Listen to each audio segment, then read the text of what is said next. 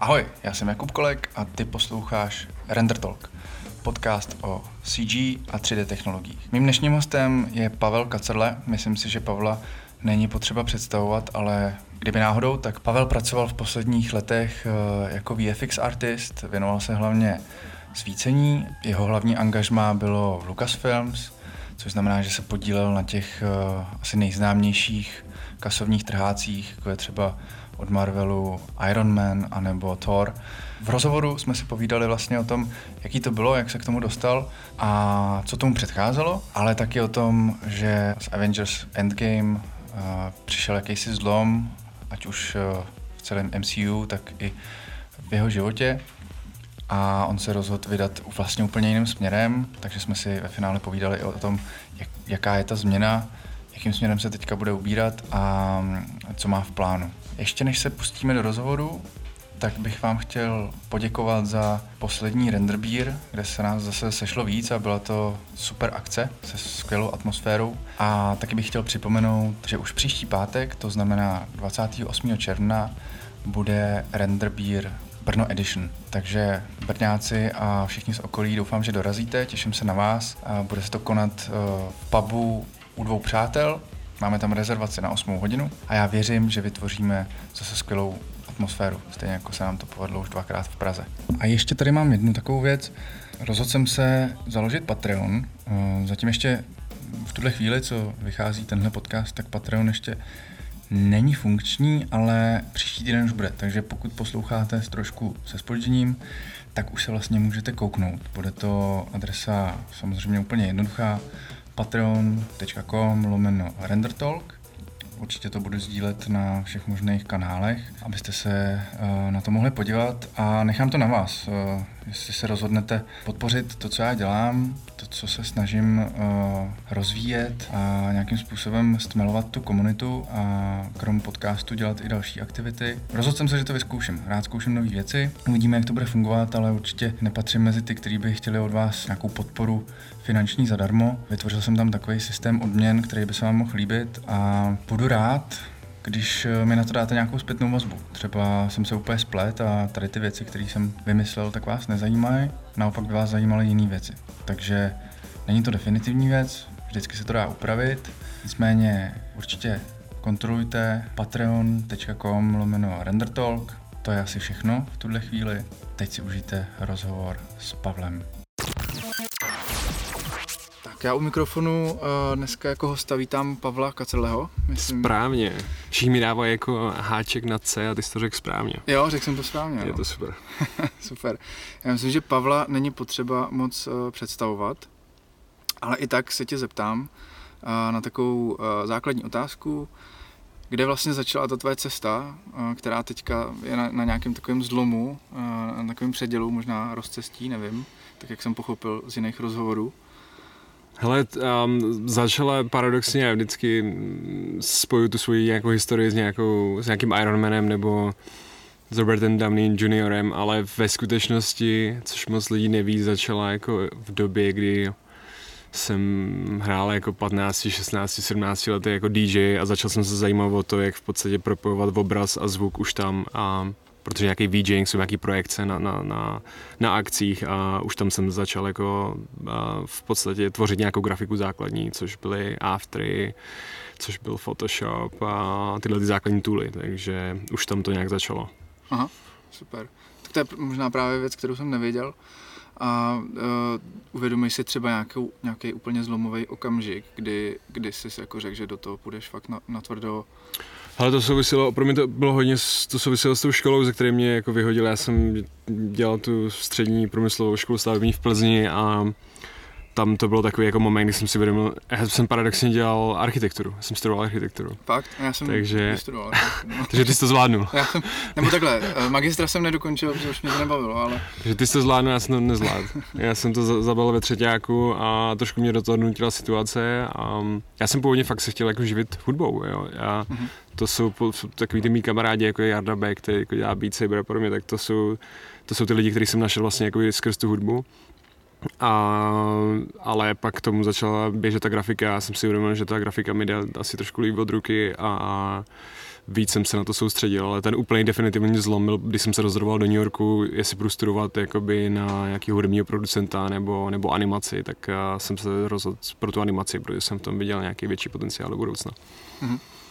No, uh, taková ta legenda, nebo ona to ne, asi není legenda, asi je to pravda, ale člověk, když to vidí v tolika článcích, tak už mu to přijde Jasně, jako, uh, jako skoro taková Kliše. jako, no, no, taková urban legend prostě, jako, uh, že si neuměl anglicky, když jsi šel. Jo, to je velká pravda, no. Já pravda. jsem uh, letěl do New Yorku, já, je to fakt, fakt je to nějakých 30 dní před do New Yorku.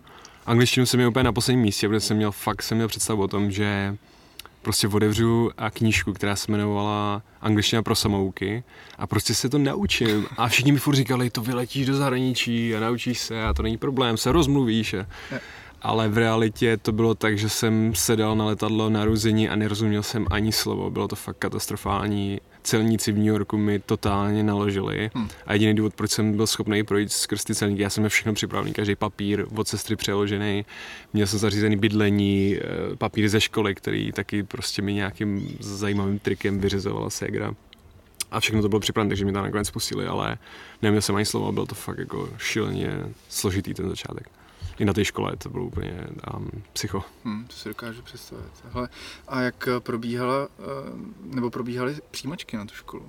Hele, to, to bylo, uh, oni chtěli nějaký vidět jako grafický práce a chtěli hlavně vidět finanční jako výsledky na to, z jaký jsi země, protože kvůli vízum a kvůli všemu, ale ty grafické práce já jsem doručil a skrze sestru, která prostě v podstatě mi překládala všechny e-maily, tak, tak jsme komunikovali na dálku přes e-mail. Já jsem vlastně já jsem s ním mluvil jednou po telefonu, ale to mluvili většinu času oni a já jsem vždycky jenom něco jako vystřelil a oni si podle mě moc nepamatují. Oni udělají ten rozhovor, očkrtnou si tam něco a jo. pak jdou zase dál, takže to byla možná to byla taková schoda náhod. No.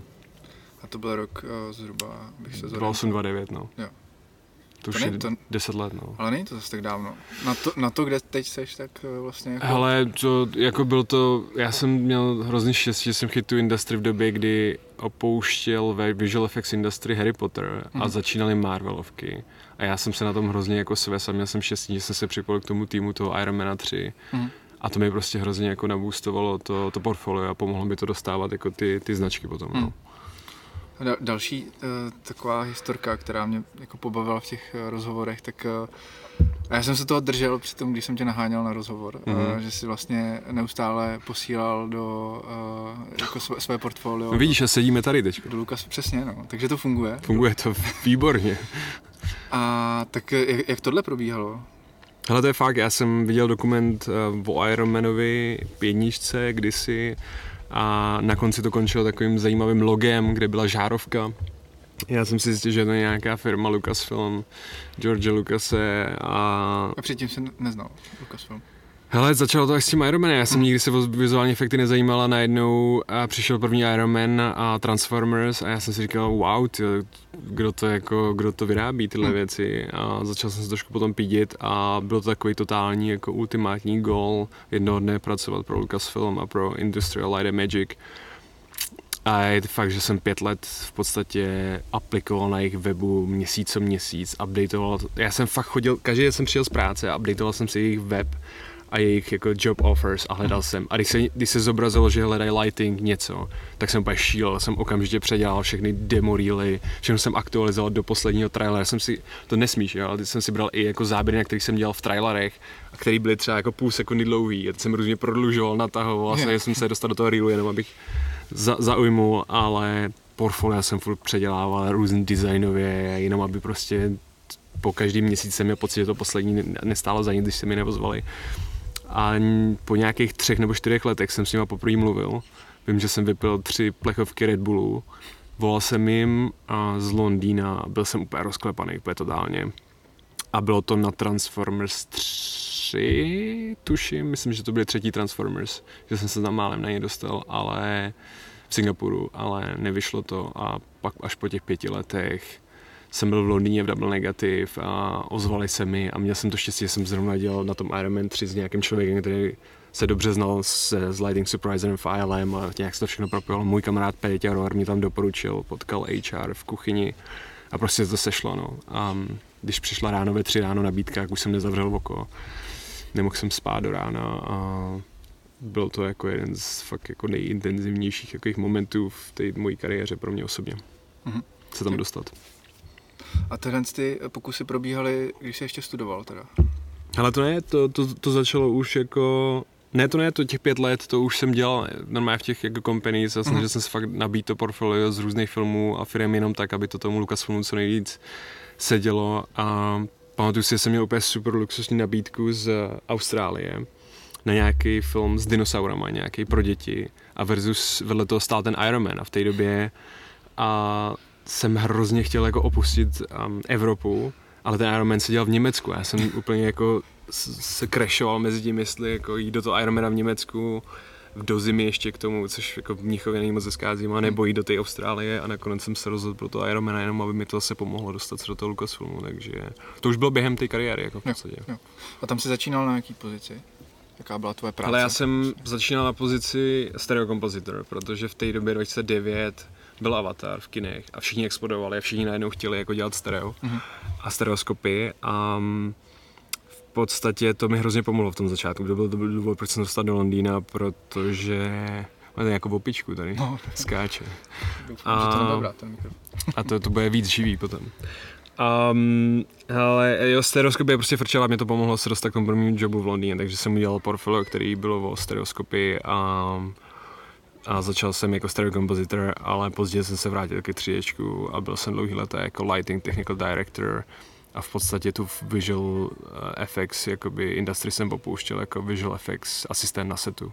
Mm-hmm. jsem sbíral jsem reference na setu během natáčení. To byly poslední jakoby joby, které jsem od Marvelu měl. Hmm. Takže to vlastně porovnáš ty pozice, tak byl to jako nějaký byl to jakoby nějaký vývoj směrem nahoru? Jako stoupal si? A nebo to byly úplně odlišný Ale vlastně pozice? Určitě to bylo nahoru, já jsem v nějakých jako fázích, v určitých firmách jsem dělal jako lighting leada, už, mm. už jsem se dostal k těmhle těm jakoby pozicím, kdy najednou netvoříš ani ty shoty, ale trošku spíš jako uh, udáváš směr toho, kam, to, kam ten lighting má jít. Um, ten visual effects asistent je úplně super jako důležitá pozice v tom, že ty sbíráš na setu reference a už se nikdo nikdy na ten set nevrátí. Takže když cokoliv zapomeneš nebo cokoliv mineš nebo děláš jakoukoliv chybu, tak to bude afektovat kompletně celý tvůj tým. Hmm. A to je opravdu jako, tam jsem se cítil, že ta zodpovědnost je na maximum. To není jako v máji, že, že vyrendruješ druhý den jako jiný render a popravíš to. Tak, jak se to děje v realitě, tak to už se nikdo nevrátí do toho momentu. Takže jsem určitě, jsem, určitě ta, ta zodpovědnost nabíjela, eh, nebo nabíhala s těmi, s těmi lety a i to zatížení bylo větší. No. Hmm. A, a to je přirozený asi. Jasně, jasně. A ten, ten postup byl, byl nějakým způsobem podněcovaný tebou? Jako chtěl si, chtěl si prostě stoupat nahoru, nebo, nebo si prostě dělal svoji práci a na, najednou prostě přišla nabídka, hele, pojď, eh, pojď na vyšší pozici? Já myslím, že jsem to nějak netlačil, mě hrozně, hrozný leta limitoval ten jazyk, takže Aha. jediný to, jak jsem mohl jako někoho zajímat, bylo nějakou jako technickou znalostí. I když my se rozdělují hodně, v, v, v té naší industrii se hodně rozdělují artisti na ty, kteří jsou skilloví technologicky nebo hmm. technicky a jedni ty, kteří mají, jsme říkali, dobrý oko. Hmm. Tak já jsem nikdy nebyl mezi těma technickými, já jsem vždycky spíš věděl, kde jaká barva má sedět, kde jak má být ten lighting nastavený, hodně spíš jako a na tu estetiku jsem jako dbal a to mi, to mi pomáhalo se dostat v podstatě jakoby rychlejš nahoru, no. protože mhm. těch technických lidí je spousta, těch, těch, kteří to vidí esteticky nebo rozhodují nějak jako, nechci říct kreativně, ale spíš fakt esteticky, tak těch je míň. A takže to šlo tak přirozeně. Nevzpomínám si, že bych někdy dělal nějaký speciální věci, nebo abych se někdy dostal jako vejš, to, to si jako nevybavuju žádnou takový moment. Nevím. Hmm. A teď si, teď si na to narazil, že vlastně jako s tím jazykem pořád si bojoval, nebo byl to pro tebe limit. Mm-hmm. Je to pro, já nevím, řekněme, středoevropana, ale ne úplně uh, ze země, která jako frčí v Americe nebo, nebo na západě, problém se takhle jako uchytit v takovém ale určitě ten jazyk je jako limit, i když teda angličtina od té doby hrozně vzrostla, já jsem nikdy neměl angličtinu na škole, já měl jenom němčinu a byl jsem prostě, začínal jsem na vesnici, kde byla jenom Němčina, tam nebylo hmm. žádný, jako vyberte si, jestli chcete angličtinu nebo ne. ale um, jako je to limit, taky se na nás trošku dívají vždycky skrz prsty, bych řekl, ale jsou tam, jsou tam týpci, kteří jsou z Indie, kteří jsou prostě z, z Ruska, z mnohem horších zemí hmm. a zvládli to taky. Já myslím, že to není větší naše výhoda, já jsem to říkal mnohokrát, mnohokrát, ale je v tom, že my, když tam fakt jdeme, tak si jako ceníme ty příležitosti. Oni prostě jdou do práce, zabalí to večer v pět a odchází a jim jedno, co se děje ale já jsem aspoň cítil tu zodpovědnost tak velkou, že jsem zůstával do noci každý den a oni si to fakt všimli. A po tom prvním projektu, byť že mi nikdo nerozuměl, tak um, za mnou přišli s nabídkou na další rok jakoby extension mezi tím, co lokální, všich, vši, lokální všechny vyházeli. Mm-hmm. A, a fakt jim to ne, jako bylo těžce proti srsti, jako jim to fakt vadilo a vím, že si tam na mě jako v podstatě stěžovali mezi sebou, ale já jsem zůstával a oni odcházeli. No. Mm. Takže když, když, když fakt chceš jako dělat a fakt tu, tu práci do toho dáš, tak si to všimnou. A nakonec ta firma potřebuje, aby pro ní vydělala peníze. Jako, hmm. jo, takže si tam nechá ty, ty mašiny a na úkor toho vyhází ty lokální. Pak hmm. už je to jedno. No. A čím myslíš, že to je? Že ty lokální tolik nemají? Ne, no, tak oni nemají to, no jasně, no, tak oni nepotřebují, jak on dostane prostě, on se cítí safe, on nemá, pod, on nemá ten, pod ním, když se to prolomí, tak je pořád v té zemi a zůstává. Po teorii, když se to prolomí, jak odcházíš. Mm-hmm. Jako. A spousta je zemí, kde opravdu je to spojené s tím, že když tě vyhodí, jak do deseti dní se musí spakovat. Když si tam líbí, když tam chceš být, když chceš dělat na těchto těch mega filmech, tak nemáš na výběr. Ten lokální tam klidně rok může být bez práce a zase dostane práci za rok a, a, a je furt doma. Tebe vyhodí ze země a cestuješ přes půl světa a, a vracet se zpátky do toho státu je sakramentsky jako těžký, takže... Navíc je tam ještě nějaká ta Vlastně jako... stojí víza, jako stojí hrozně peníze, procesy, to není prostě jednoduchá věc. No. Hmm. Dost prostě spousta zemí. Hmm. A se, jako mám pocit, že to ještě víc a víc, jako je to složitější a složitější, jako hmm. se vším, co se děje ve světě, tak ty, ty země se hrozně uzavírají. Hmm. A teď žiješ, uh, žiješ kde? V LA hmm. žiješ, nebo? Já jsem byl tři roky v LA, teďko v San Francisco. Jsem, jo. A teď jsi teda na skok tady? Teď jsem si ten skok trochu prodloužil, já jsem původně plánoval, že tady budu 3-4 týdny, už jsem tady snad pátý, měl jsem letěl asi týden a týden a půl zpátky a zastavili mě tady nějaký možný investice. Letím příští týden mm. do Londýna a uvidíme, jak dopadne, dopadne tohle. No. Mm.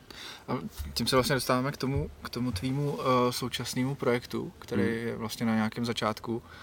Uh, jak bys ho popsal? To je, jmenuje se to uh, tak schválně. Life Penalty, že jo?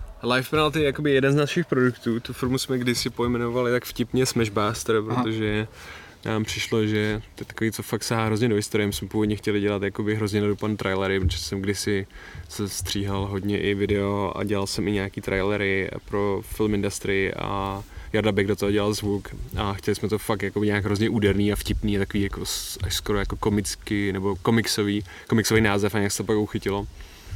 Ale co my teď děláme, my jsme začali, my jsme udělali nějakých pár věcí pro Marvel, protože to historicky dával největší smysl. Dělali jsme Baby Groot autíčko, který si lidi ovládali na, na premiéře Guardians, pak jsme měli Spidermana a teď máme ty live penalty, jsme zjistili, že být součástí jakoby Disney Family a možnost mít s nimi spolupracovat stojí neuvěřitelné peníze a my si to nemůžeme tuhle fázi dovolit, takže jsme mm. museli trošku jako z toho vycouvat a začít hledat jiný industry. A protože jsem před lety dělal pro Nivea Men, tak um, mě napadlo, jestli neudělám něco pro fotbal, protože oni sponzorují několik velkých klubů, Real Madrid, Liverpool a, a podobný, takže a jsme začali developovat tenhle projekt, který mu říkáme Live Penalty. No. Uh-huh. A jak, jak, jako probíhal tady ten přerod tebe jako, jako nějakého tvůrce? To je strašně složitý, ne? Do tebe jako uh, takového biznismena, se dá vlastně říct. Ale... Teďka asi chodíš po schůzkách s jo, jo, jo. Je to, je to strašně náročné. Já si pamatuju, že už když jsem dělal třeba na to v tom Dínegu, jak si vždycky, když končil projekt, tak všichni říkali, já už tady na to kašlu, to končím, to už prostě jsem úplně vyšťavený, musím teď půjdu do vlastního podnikání. A dělat hodně lidí a pak se hodně vrací jako zpátky do industry, protože se jim to nepovede. A, ale my jsme na tom to sami, my prostě, já taky máme bláznivý nápady a d, d, jako věříme, že to půjde, už to dotuju. A nebo dotujeme to prostě z našich kapes už třeba dva a půl roku a je to strašně těžký ten přerod, protože najednou z té industry, kde funguješ na nějakým jako vrcholovém levelu, zjistíš, že jsi úplně na totálním začátku. Ale to myslím úplně na nule, nule, nule, skoro bych řekl minus jednice a všechny tvoje kontakty, které jsou super ve Visual Effects, jsou nerelevantní kompletně a musíš hledat fakt od nuly a nikdo tě nezná, nikdo, tvý portfolio nic neznamená. Mm-hmm. A to bylo, to bylo fakt, jako to bylo kamenem do obličeje. Um, takže teď se to, mám pocit, trošičku zlepší. Já vždycky říkám, že cokoliv, co chceš dělat na světě, a když se tomu věnuješ, tak první dva roky úplně nikdo nic, žádná trakce, nikdo ti prostě nebude zvedat telefony. Po dvou letech teprve začnou první nějaký lidi zjišťovat, co děláš. Do, v pěti letech už začnou ty lidi kolem tebe jako vědět, co děláš a začnou tě tak i vnímat a po nějakých deseti letech přichází úspěch. Jo. Mm-hmm. A to si myslím, že nás čeká jako taky, tak jsme dva a půl roku, tak další dva a půl roku to go, aby, aby se nám něco podařilo. No a jako ten drive nebo, nebo ta motivace v, to, v tobě je uh, spíš jako o tom, že tě napadla takováhle věc a teď, teď jsi to chtěl zrealizovat, anebo hmm. máš fakt ty ambice jako biznisový, jako že tě baví. Ale to, to celé vzniklo, já jsem se v Lucasfilmu a dělal jsem na těch filmech a říkám si, tyjo, co teď, protože chceš, chceš fakt těch pět let do toho Lucasfilmu. Najednou tam sedíš a říkáš si, OK, a teď jakoby potřebuješ najít nějakou motivaci v životě, jako obecně. Jinak jako není důvod jako žít, jo, ve směs. Hmm. A tak jsem si říkal, OK, tak jsem teď tady byl, já nevím, 7, 8, 9 let zaměstnávaný jako někým, tak možná bych to měl jako vrátit těm lidem a snažit se jako zaměstnat je a, a přinést ty zajímavé projekty a brandy jako do, do, do Čech, protože tady je to hrozný struggle, jako tady všichni v Čechách všichni jako děláme, vš, nebo prostě ty lidi pracují na těch lokálních brandech většinou a je hrozně těžký se dostat na ty zahraniční. Přitom ty zahraniční prostě mají daleko delší prsty a dělají globální kampaně, to je hrozně zajímavý tak ta myšlenka byla, že prostě vytvoříme něco, co může přinést práci těm právě těm šikovným klukům do těch Čech. Takže nás prostě zajímá kdokoliv, kdo, kdo má jaký talent a když to půjde, tak ho stáhneme do týmu a budeme se snažit vymyslet něco, co prostě bude mít nějaký impact jako na, tu, na tu globální strukturu. No. To jsme, takhle jsme to chtěli. Mm-hmm. Takže to byla hlavní motivace a, a doufejme, že přežijeme a že to dotáhneme do tohohle cíle. No. Jo, tak uh, budeme držet palce určitě. Děkuji. Hele, um, takže v současnosti uh, se zaměřujete na tyhle ty, jakoby interaktivní uh, hodně hry, když to tak Ale, řeknu, nebo... Uh, a, je, a je to vlastně marketingový nástroj? Je to v tuhle chvíli obojí. Je to, teď mluvíme s Adidasem Manchesterem City o to, že by oni nás použili jako brand aktivaci toho nástroje. Takže my máme v podstatě robotka, který střílí opravdu reální míče proti reálnému brankáři na jejich stadionu a ten je ovládaný z, z tvýho telefonu. Takže my v tom multiplayeru můžeme mít klidně milion hráčů, který najednou ovládá v eliminační hře tohohle toho robota. Můžou si jakoby zahrát proti brankáři Manchesteru City na jejich stadionu, což asi jako předtím nebylo úplně možné. Tak tohle to my máme, tuhle tu hru. A je to pro ně je to jako marketingový nástroj, ale zároveň tyko se poptávají, jak by tohle ten nebo jak by mohli celý ten systém využít i na to, jak monetizovat svý a fanoušky ze vzdálených oblastí, protože oni mají miliony, miliony fanoušků třeba v Ázii nebo v Jižní Americe a neví, jak se k ním dostat. Tam mají prostě sedí nějaký týpek v Indonésii u baru, kouká na jejich jako zápasy, ale oni neví, jak se k ním dostat. Hmm. Takže zajímají i různé jako herní možnosti, finanční strategie toho, jak monetizovat tohle člověka na dálku a my s nimi nějaký developujeme. Hmm. Takže um, já nevím, jestli jsme úplně hry, já bych se chtěl hrozně jako jednoho dne posunout z toho entertainmentu a t- stejné technologie použít k tomu, aby lidi, kteří ať už jsou buď v nějakém jakoby seniorním stádiu jako svého života nebo disabled a nemůžou opustit svý domovy, mohli použít naši platformu k tomu, aby ze svých zařízení mohli ovládat věci, které se dějí v realitě a díky tomu si třeba přivydělat a v podstatě vykonávat práci ze svých laptopů, ale ovládat stroje, které jsou v realitě. A to je někde, to je nějaká cesta, kterou jsme se jakoby dlouhodobě vydali. No. Mm-hmm. Um, to, je, to je super, to si vlastně říkal už v nějakém rozhovoru, myslím, že u Martina Veselovského a to mě hodně zaujalo, to, to, je, to je skvělý. A je zajímavé, že, že k tomu jdete uh, touhle cestou, ale je to vlastně pochopitelný, protože ty lidi vám to vychá... zaplatí, že Ano, a my z toho vycházíme, tak my jsme jakoby ty kluky, které mám kolem sebe, jsou entertainment a jsou buď film nebo reklama, takže my, my se snažíme dělat to, čemu nějak aspoň částečně se věříme, že rozumíme a, a ve chvíli, kdy, kdy tu technologii budeme mít otestovanou, vyzkoušenou na, na zábavných věcech, jako je herní industry, tak se pak můžeme přesunout do toho dělat ty nezábavné věci, ale pro, jako prospěšný dalším lidem. Mm. Ale ten skok, kdybychom se jako rozhodli, že to budeme dělat rovnou, tak si myslím, že se prostě jako ubijem na tom, že nebudeme mít dostatek zkušeností a celý to umře. Mm. Takže se ty kroky snažím rozdělit tak, aby jsme je dělali malý, ale jistý. No. Mm. Um, tady tenhle ten přechod, eh, nebo nový projekt eh, vznikal už eh, ještě za běhu v Marvelu nebo, nebo v Lucasfilms? Mm, no. nebo, nebo tam byl úplně ostrý, ostrý zlom, že si vlastně ukončil a pak, pak si to Hele, nějakou dobu... Byl to trochu ostrý zlom, já jsem, ono to ještě tam je něco mezi tím, co jsem nezmiňoval, to je, že tady česká firma vedená Honzou Rambovským, která se dřív jmenovala Unique Limited, teď se jmenuje Automobilist a oni dělají takový obrovský velkoformátový printy. Znám, no. Znáš je? A tady Snažil, taky, snažil jsem se taky získat na rozhovor a nějak to neklaplo. Nějaká... jo, Honza je takový to ne, ne, ne, nedo, nedosažitelný, ale uh, no ono to celý vzniklo ten nápad, že to postavíme v Singapuru v bazénu, když jsme spolu byli a oni dřív udělali, oni už předtím udělali sérii Silver Arrows Mhm. a my jsme nějak jako přemýšleli, bychom postavili firmu, která by dělala tyhle velkoformátové printy, ale že bychom dělali třeba i pro film industry tenkrát a pro jakoby nejenom pro ty auta. A dohodli jsme se, že to prostě spolu zkusíme, ale já jsem se vrátil do Prahy na nějakou krátkou chvíli, ale rychle jsme zjistili, že právě nás Disney zastaví a podobný jako velký značky, že se k ním nedostaneme. A oni, jak měli tu historii v těch autech, začali dělat auta a tam jsme si uvědomili, že a to není nic, čemu já bych rozuměl a, a z toho projektu jsem odešel, ale jakoby celá ta firma tenkrát vznikla v, v nějakém takovém jako týmovém, ještě tam byl Péťa Millerský a, v takovém takovémhle týmovém rozpoložení, takže ten cut byl docela jako čistý Mhm. z té industry, ale a pak když jsem, když jsem skončil s Honzou, tak jsem šel hned do LA a myslel jsem si, že tam budu dělat jako přímo pro Marvel tyhle ty marketingové věci, ale prostě to celý se to tak jako nastavilo tak, že je lepší to držet mimo a s tím malým týmem. No. Mhm. Jakmile jsi jakoby součást toho velkého korporátu, tak nikomu nepomůžeš. Ten tě Mhm. prostě pohltí, jsi součást velké hierarchie a tvoje ruce jsou svázané v tom, takže by to bylo jenom zase o mně a ne o těch lidech, který já chci mít kolem sebe.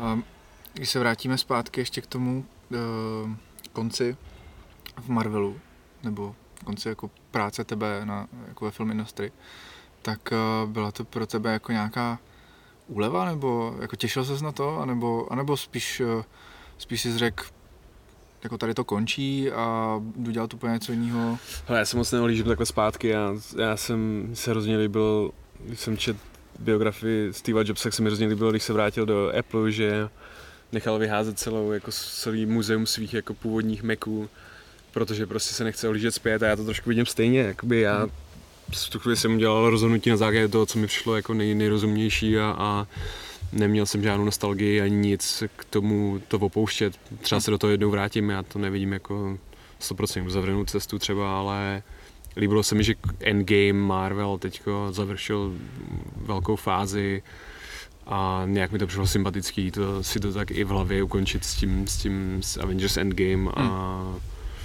jako nevidím, nespomínám si na žádný pocit, jako jo, máš tam prostě, odcházíš po tolika letech z toho, tak máš trošku nějaký jako emotivní moment v tu chvíli, ale nevidím to nějak tragicky. Jasně. A on to je takový, takový milník velký, že vlastně většina, nebo ne většina, ale docela dost těch, eh, těch lidí, co se na tom podílelo, tak uh, skončili, že jo? Jo, jo, to je tak, no. Takže- Um, se k tomu hodilo. To bylo obrovský, jo. Ten, ten, to endgame, to se nedá vůbec popsat, jak to vnímali vůbec, a to mluvím o těch úplně nejvyšších jako lidech v Marvelu, že i pro ně to bylo jako opravdu jako big thing, jako že opravdu endgame, this is it, jakože, a je to, je, tak si, je to v tuhle chvíli, myslím, že chybí 100 milionů dolarů do toho, aby překonali Avatara a byl, stal se to nejvýdělečnějším filmem všech dob.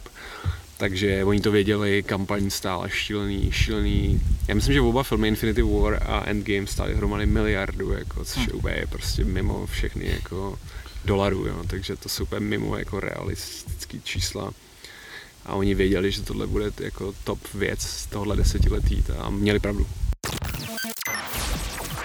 Partnerem téhle epizody podcastu Render Talk je Studio Horák. Studio Horák patří v oboru architektonických vizualizací k české špičce už přes 20 let a neustále hledá nové talenty. A právě proto mě oslovili, jestli bych jim nepomohl formou inzerce v podcastu. No a vzhledem k tomu, že cílem Render Talku je vytvářet a propojovat komunitu, tak mi to přijde jako super nápad. Takže Studio Horák vzkazuje, že dělat vizualizace, ze kterých se klient posadí na zadek, tě žádná škola nenaučí. To musíš odkoukat od těch, co to umí nejlíp. A jestli patříš mezi ty, kteří se chtějí učit, rozvíjet se, vyznat se v nejnovějších technologiích i trendech na trhu, tak to máš jít k ním zkusit. Kontakt i ukázky práce najdeš na webovkách studiohrák.com.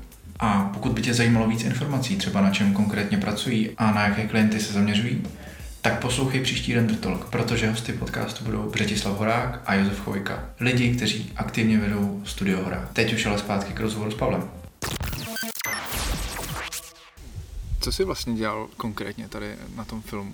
Na, na Endgame. Ale nic, já, Nic, jsem, já nic. jsem nebyl součástí Endgame týmu, Aha, já jsem byl částečně součástí týmu Captain Marvel.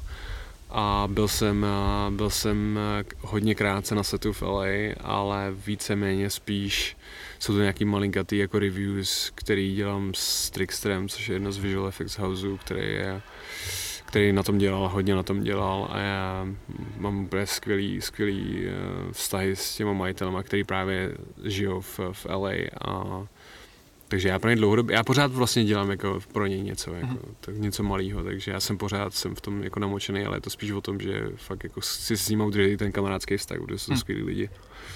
Ale, takže a já nejsem kreditovaný v těch filmech, já už je to fakt tak malý, jenom že to Mhm. je spíš jako takový jako side job, bych řekl. A dokážeš se na ty filmy kouknout s nějakým odstupem? Když jsi na tom dělal uh, vlastně s nějakým kritickým okem. A to je zajímavý dotaz, ale myslím, že jsem žádný z těch filmů, na kterých jsem dělal, jako neviděl od té doby, co jsem viděl v kyně naposled, protože jak se na to díváš prostě tři čtvrtě roku pořád dokola, tak vlastně jako znáš, já prostě si zapnu Thora nebo Ironmana a budu vědět prostě, jaký jde záběr po jakém záběru. Tam mě už jako nic nepřekvapí, takže to nutkání to vidět znova. Možná jo, možná já se určitě na ty filmy podívám za x let, jenom z, jako z nějaké nostalgie, ale teď to ještě, ještě to ve mně takhle jako Jo. Není nastavený. Ale možná i tak, jako vlastně když, eh, kolik třeba procent toho filmu ty vidíš při té produkci? A záleží, no. Záleží, v ke kolika sekvencí máš přístup, ale většinou jsou to, čím větší firma, tím, tím větší sekvence, tím větší přístup, takže Aha. jakoby u těch fakt velkých filmů všechno zajímavé, co si v, Ma- v Marvel filmech děje, je CG, takže hodně, hodně z toho. Jakoby ten, ten jako, je fakt minimum toho, co, nebo fakt záleží, strašně záleží, co děláš, v jaké firmě, jaká sekvence, jaký máš přístup, to se hrozně liší. A ten příběh toho nějak dokážeš vyčíst? Mm, většinou ne, to, to je zase zajímavý, protože jakoby ty znáš technicky každou, každý záběr, ale vždycky jsem nakonec překvapený z toho, jak je to jako... Já si pamatuju záběr z Ironmana 3, kdy on jde tak jako směšně po schodech a úplně si pamatuju, že jsme se na to dívali a říkali jsme, tenhle film, to bude totální katastrofa. To je, to je tak zlý. My jsme totiž nevěděli, že ten Sean Black, který to režíroval, že to opravdu um, udělá jakoby mega zábavný tenkrát. První Iron Man 1 2 nejsou jako vtipný film. Nejsou, no. A najednou trojka prostě jakoby začíná jet do tyhle Avengers 1 jako Hm. do tohle stylu komického. A to jsme nevěděli. A když jsme na tom dělali, jak jsme si říkali, tak tohle prostě bude, to, to nás, po nás budou házet jako jarajčata, no, když to půjde do kin. A přitom, a ono to tam tak strašně sedělo, jo, tyhle ty všechny věci, klapalo to najednou, pak to vidělo snad 1,6 nebo 1,7 miliardy, hrozně úspěšný film. Hm. A, takže kolikrát opravdu děláš na něčem, myslíš si, že to bude úplná jako blbost a pak, pak to dává smysl. A taky naopak. Jo, no to jsem právě Děláš myslel, na jestli- něčem, co si myslíš, že je to největší hit a pak to je úplně všechno přestříhaný, je to divný a nefunguje. Jo. Můžeš uvést třeba nějaký příklad? Mm, myslím, že takový největší jako zklamání byl Jupiter Ascending, Mhm. um, kdy režiséry Matrixe, že jo, za náma Hmm. chodili prostě denně do studia. To bylo ještě v době, kdy to byl brácha a Segra, teď jsou to dvě Segry. Matrix byly dva bráchové, tak jako um, tak to jsme, tam jsme fakt měli naděje, že ten film bude skvělý a že by mohl mít i jako a že by se mohl dostat do, do um, nominace na Oscara za vizuální efekty. A vůbec to nefungovalo, to prostě to, je, to, to je film, který jako jsem viděl vlastně fakt jako v kině jednou a v životě bych se k tomu jako ne, ne, Já, já třeba vím, že jsem ho viděl, ale už ti nedokážu říct. ale Lukáš Hovorka je fanda, jako, Jo? třeba, jo. Jako, že to je snad jediný člověk, který um, mi říká, že je to super film a já z toho vždycky úplně jako...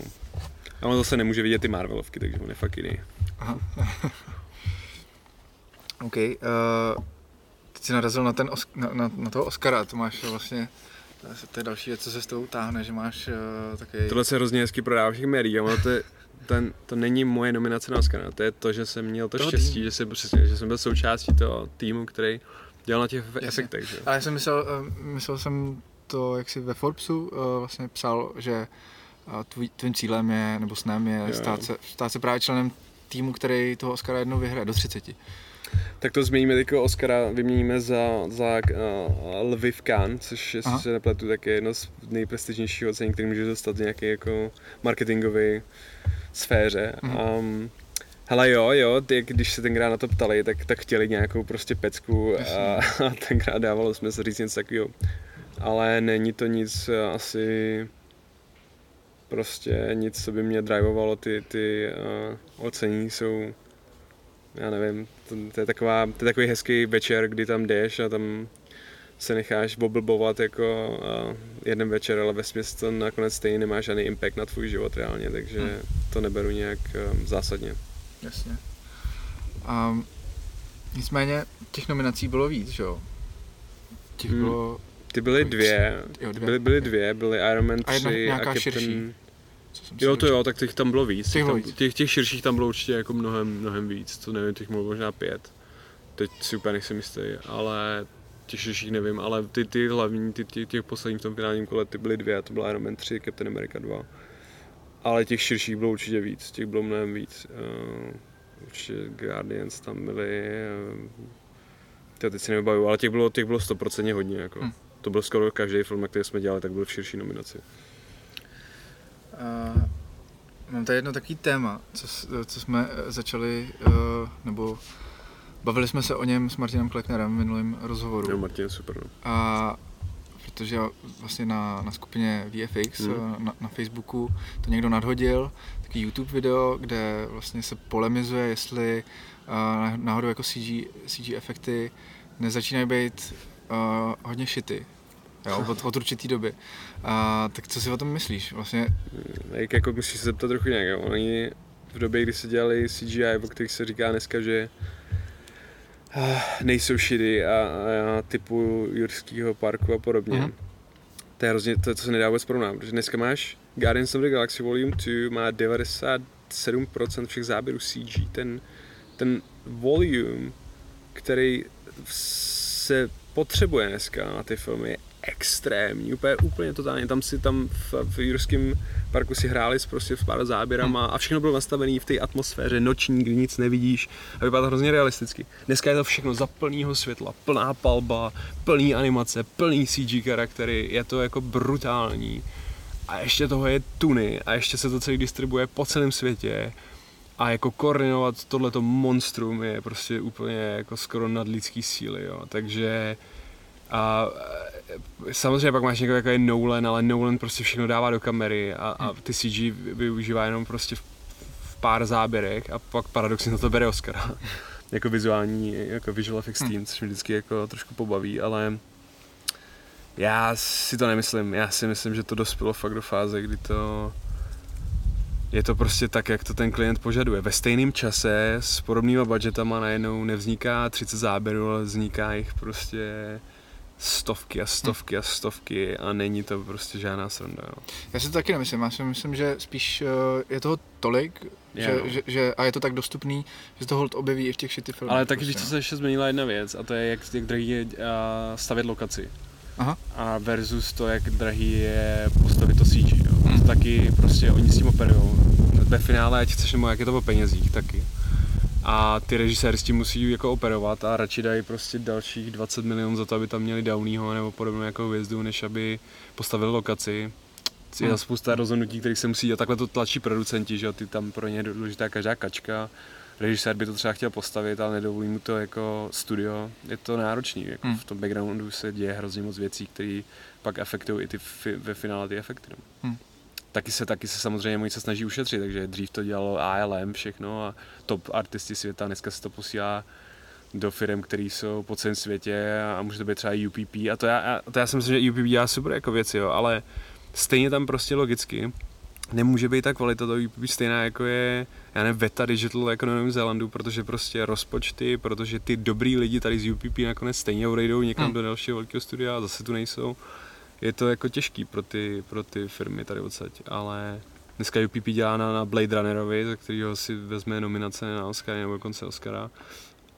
Um, ale to je jenom vidět, teď se, se to sem dostává ta práce, i z těchto všech důvodů, dřív to tak nebylo.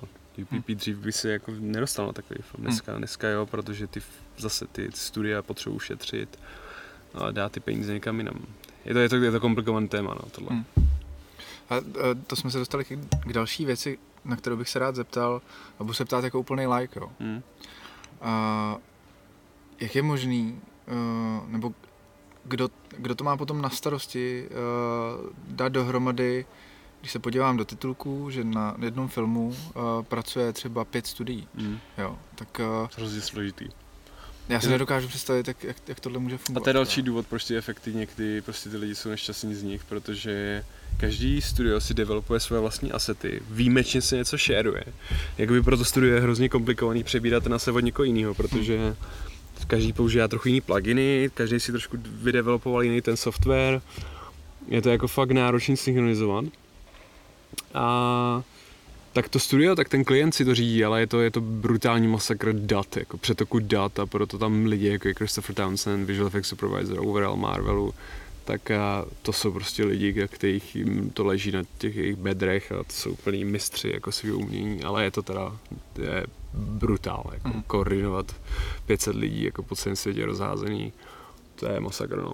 Mm. Ale proto tam musíš mít jako tak si nějaký Marvel, kdo prostě to řeže jako pilou a, a drží si prostě všechny ty své ovečky na úzdě. Musí. Oni musí. Oni, oni by to nějak nikdy neudělali, ty filmy, v těch termínech, který mají. Hmm.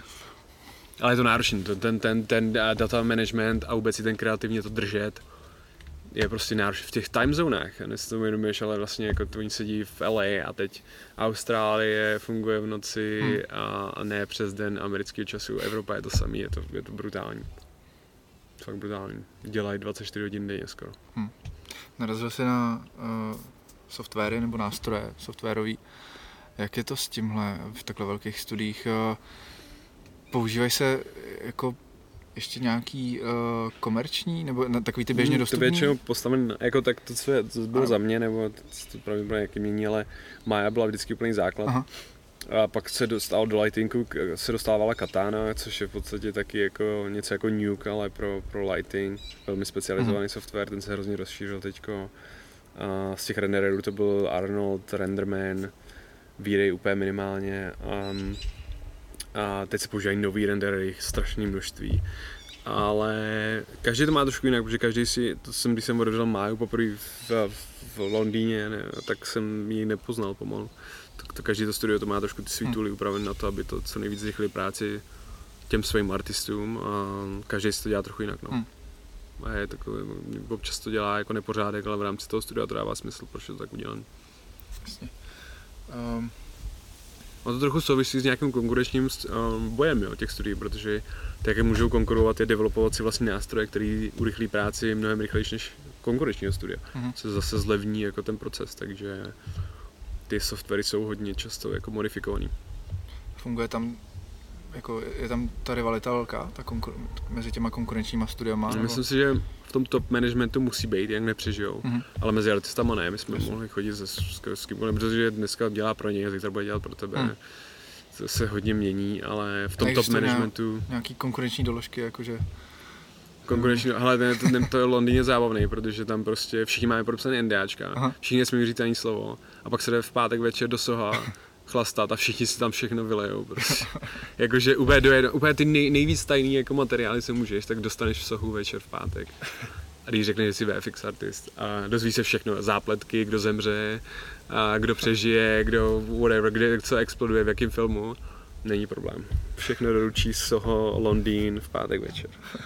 Super. Uh, napadá mě otázka, kdybys uh, měl nějaký jeden film vypíchnout, eh, co se týká vizuálních efektů za tebe, jako tvůj oblíbený prostě, z kterého si třeba bereš příklad, nebo je to pro tebe nějaký takový vzor? Tak já samozřejmě se nabízí vždycky zmínit toho Ironmana prvního, který mě jako šokoval, ale Transformers 3, uh-huh. ve chvíli, kdy, jak on se jmenuje, já nevím, jestli se jmenuje Shocker, ne? Ten, ten obrovský, takový ten hadovitý robot, který uh-huh. obejme ten mrakodráp, zlomí ho vejpůl a ten mrakodráp potom padá dolů a tříští se o další mrakodráp, si myslím, že mi tenkrát, jsem viděl poprvé, úplně jako šokovalo, jak to bylo realistický a jak jsem prostě neviděl nikdy takovou tunu efektů jako najednou a, a nechápu, jak se to tenkrát nemohl dostat Oscara.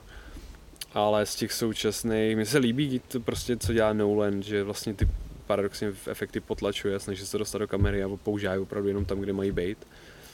Um, ať už je to uh, jeho poslední Dunkirk, mm-hmm. nebo Interstellar, nebo Inception, ty vše, to jsou všechno masterpiece a funguje to a, a nikdo si nestěžuje na, na špatný CG, protože ho tam nevidí, nevidí. nemůžou najít, no, ale je tam. Hmm. Takže to je super, no, tyhle filmy. Z nějakých starších? No a Jurský park, jako, myslím, že byl úplně šokující, je, to jsem, když jsem viděl poprvé, jak si fakt myslel, že ten dinosaur je pravý. A někde tam běhá na Havaji, ale a se starších ještě jo, to je legendární, ten Jurský park, Star Wars, um, tak Star, to jsou, to jsou největší legendy, tam, tam hmm. jsou prostě věci, které se nedají um, to jsou věci, které vůbec určovaly, co se děje dneska ve světě v tom filmovém a v tom mě, mě hodně překvapilo, teď jsem viděl takovou timelineu vlastně uh, vítězných filmů, uh, který dostali Oscara hmm. za celou historii. A překvapilo mě, že ve Třelci dostali, nebo byli vlastně dřív než Terminátor 2 natočený. Mm-hmm. A pro mě to bylo úplně jako, jakože byli na stejné úrovni. Jo, Terminátor 2 je docela nový film, ne? Relativně, jako 92, relativně. No, no, zhruba myslím. Relativně, no. A právě, že ty ve Třelci byly ještě v 80. Jo, jo. Hm. Tak to mě, to mě jako fakt hodně překvapilo a, a jakože ve Třelce, ve Třelce jako fakt No ve Třelci je taky top, ale to jsou všechno praktické efekty většinou. Hmm. Tam jako nenajdeš zase to 3 tolik, ale a to i ten, to i ten dinosaur, že jo, byl, byl taky hodně praktický. Já jako jako když řekneme efekty, co to je efekty, jako, když je jako digitální, digitální? Ale myslím i praktický klidně. Prostě to, že tam je něco, co reálný není a ty ten tvůj mozek tomu neodporuje. Teď se prostě. znovu podívám zpátky, tak Avatar byl úplně geniální. Mm-hmm. Když ještě víc trochu zpátky, tak to bude Titanic. Mm-hmm.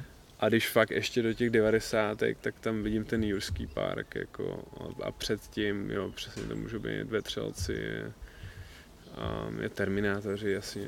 Um, ale z těch posledních, já myslím, že Avatar byl úplně taky prostě mind-blowing, jako když jsem to viděl v tu dobu. Um, no, asi takhle jakoby. Dobře. Um, hele, pár otázek na, nakonec teda, jak jsem říkal. Tatarka uh, nebo kečup? ne, to ne. To zase ne. Jako. Ale uh, jaký jsou teďka tvoje jaký cíle do budoucna? třeba klidně i s tím, nebo cíle ani nemusí být, ale kam teďka budeš směřovat, eh, ať už eh, vlastně s tím projektem eh, marketingovým, nebo který by se pak mohl přetransformovat i do něčeho jiného. Já myslím, že se tam popisoval, ten, ten, ten je vytvořit jako platformu, která může nechat lidi, kteří nemůžou si dovolit opustit ten domov, aby mohli pracovat ze svých zařízení a ovládat něco v reálném jako světě. A to se asi ještě dlouho nestane. Myslím si, že jsme limitovaní jenom jako zákony a podobně, když to jsou všechno věci, které já vidím jako změnitelné, protože hmm. vždycky prostě historie ukazuje, že když, když něco funguje, tak, tak se změní cokoliv kvůli tomu, přece jenom jsme lidi. Ale Teď to pravděpodobně budou další hry, máme další, máme další koncept, kdy máme vlastně, teď jsme koupili ty, a jedna, a je, chceme mít jednak jako osmi scalovaný bagry, normální modely na dálku ovládaný, mm-hmm. který chceme vyslat na zaprasený s prominutím, řeknu to takhle, pláže od odpadku. Mm-hmm. A chceme lidi nechat v multiplayeru a s nasazením technologií, kterou používáme live penalty, nechat čistit lidi pláže ze svých telefonů v multiplayeru zase tak, aby tyhle ty bagry použili, protože... Hele, za tohle tleskám, protože uh, já jsem úplně alergický, alergický na to, jak uh, lidi jedou uh, byl jsi v Indonésii? no, v Indonésii ne, byl jsem v Tajsku a no, v Tajsku, no, to je strašný. Jako. A, to je odpadkový koš jako světa. To je, to a lidi, lidi, ale jedou tam a jedou se tam zauklízet, dají si to na Instagram a myslí si, že je to vyřešený. Ale pro, podle mě je větší problém, nebo i stejný problém vlastně, to, že tam vůbec jede, že jo. Že vlastně jako ale my chceme, my, my chceme upozornit na ten problém obecně a my, my to budeme dělat neziskový, takže hmm. to jako chceme dotovat. Zároveň ale budeme muset vybírat skrz to taky peníze hmm. a budeme žít z toho, aby nám prostě lidi, kteří to sledují, zaplatili další jako výpravu, protože to je prostě technicky náročné. Je tam potřebujeme internet, potřebujeme video, provoz, live, potřebujeme servery, který nám hmm. to objevují. A to je prostě všechno drahý provoz. To, to asi otestujeme tady v Čechách, pak to ideálně odvezeme do zahraničí, ale myslím si, že to spojení jakoby technologického světa, herního světa, a toho problému, toho environmentu je dostatečně zajímavé na to, aby média se sakra o tom začaly psát a dali prostě další, my jsme jenom další kapka v moři a to hmm. prostě tak, jak to jako funguje. Celá Amerika, to naštěstí už řeší a celý svět to doufám budu řešit dál, ale my jsme jenom jako další kapka, kterou přidáváme do toho, aby sakra lidi se zpamatovali a neházeli mi flašky jako plastový do, do oceánu, a to, to je jako odporný, když jsem byl pár let zpátky na Maledivách a ležel jsem v tom úžasném koutě s skoro netknutým ještě lidstva, no, to už, už bohužel je, ale s ním v té vodě a proti, proti mě plave plastová flaška. Jako, hmm. A Indo, přesně Indonésie, Tajsko, to jsou fakt odpadkový země, který mi úplně jako lez, lezou krkem, jak hmm. se lidi chovají k, prostředí životnímu. Takže my na to chceme taky prostě, chceme taky křičet, jo. ať se lidi zpamatují. Super, to je, to je skvělý projekt. Um, no a ta druhá otázka na závěr je, uh, kdybych měl doporučit někomu, kdo nás teď poslouchá, uh, stojí úplně na začátku něčeho, mm-hmm. ještě třeba ani ne kariéry, uh, a rozhoduje se, jestli do toho jít, anebo, nebo přemýšlí, čím má začít, co bys mu poradil? Mm, tak to má pro mě dvo, dvě fáze, tahle otázka, jestli, jestli do toho jít nebo ne, tak si říkám jako, jako co jiného chceš v životě dělat, nebo jakoby, proč, proč žiješ teda, jako, hmm. když to jít, nejít, to pro mě nikdy nebyla otázka, prostě ten, ty věci, které jestli chceš tyhle věci dělat a cítíš, že to je něco pro tebe, tak sakra do toho musíš okamžitě jako rozběhnout a, a ono ti to něco kopne zpátky. A kde začít? To záleží, v jaké jsi fázi, že jo? Tak když, když jsi úplně na nule, tak, tak eh, se možná podívat po nějaké škole, nebo dneska už to ani není třeba, dneska všechno, všechny informace jsou na internetu, jako pracuji s internetem, tahej, cucej všechno, co je na internetu dostupný a, a jako, je to o čase, jako jakmile, to, myslím, že největší problém je, že lidi to hrozně rychle zdají a, a hmm. přesně, jako ty dva půl roku fakt jako potím krev a jenom abych přežil už i teď skoro finančně, ale Uh, prostě když ty neprojdeš tohle fází, jako ty křeče, tak se nikdy nikam nedostaneš. To vždycky jako zaběž ten projekt předtím, než můžeš začít jako generovat něco zpátky. Takže um, já vím, že to je těžký, ale všechny informace jsou dneska na internetu. Lidi spojí se na internetu se spojí s kýmkoliv dneska. Hmm. Když, dostate, když jsi dostatečně jako kreativní k tomu, aby ti ty lidi na druhé straně poslouchali, jak se můžeš spojit úplně s každým. Takže žádný omezení neexistují. V dnešním světě si můžeš dělat, co chceš. A všechno komunikují ze svého telefonu, takže používejte internet. Nejenom na hry, ale i na to, abyste z něho tahali fakt jako informace, které jsou relevantní pro ten váš život no. nebo kariéru. Super, tak já moc krát děkuji za rozhovor. Já děkuji za pozvání.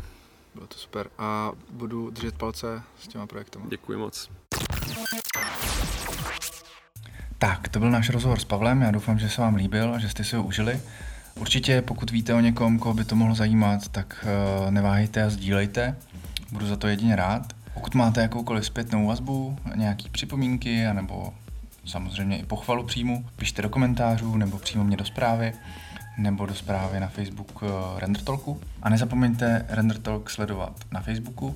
A pokud nechcete, aby vám unikla jakákoliv novinka, ať už ohledně podcastu, anebo offline akcí, tak běžte na stránky rendertalk.cz a zaregistrujte se k odběru newsletteru. Ještě jednou připomenu akci v Brně, která je 28. června od 8 hodin v pubu u dvou přátel. Budu se na vás těšit a uslyšíme se příště.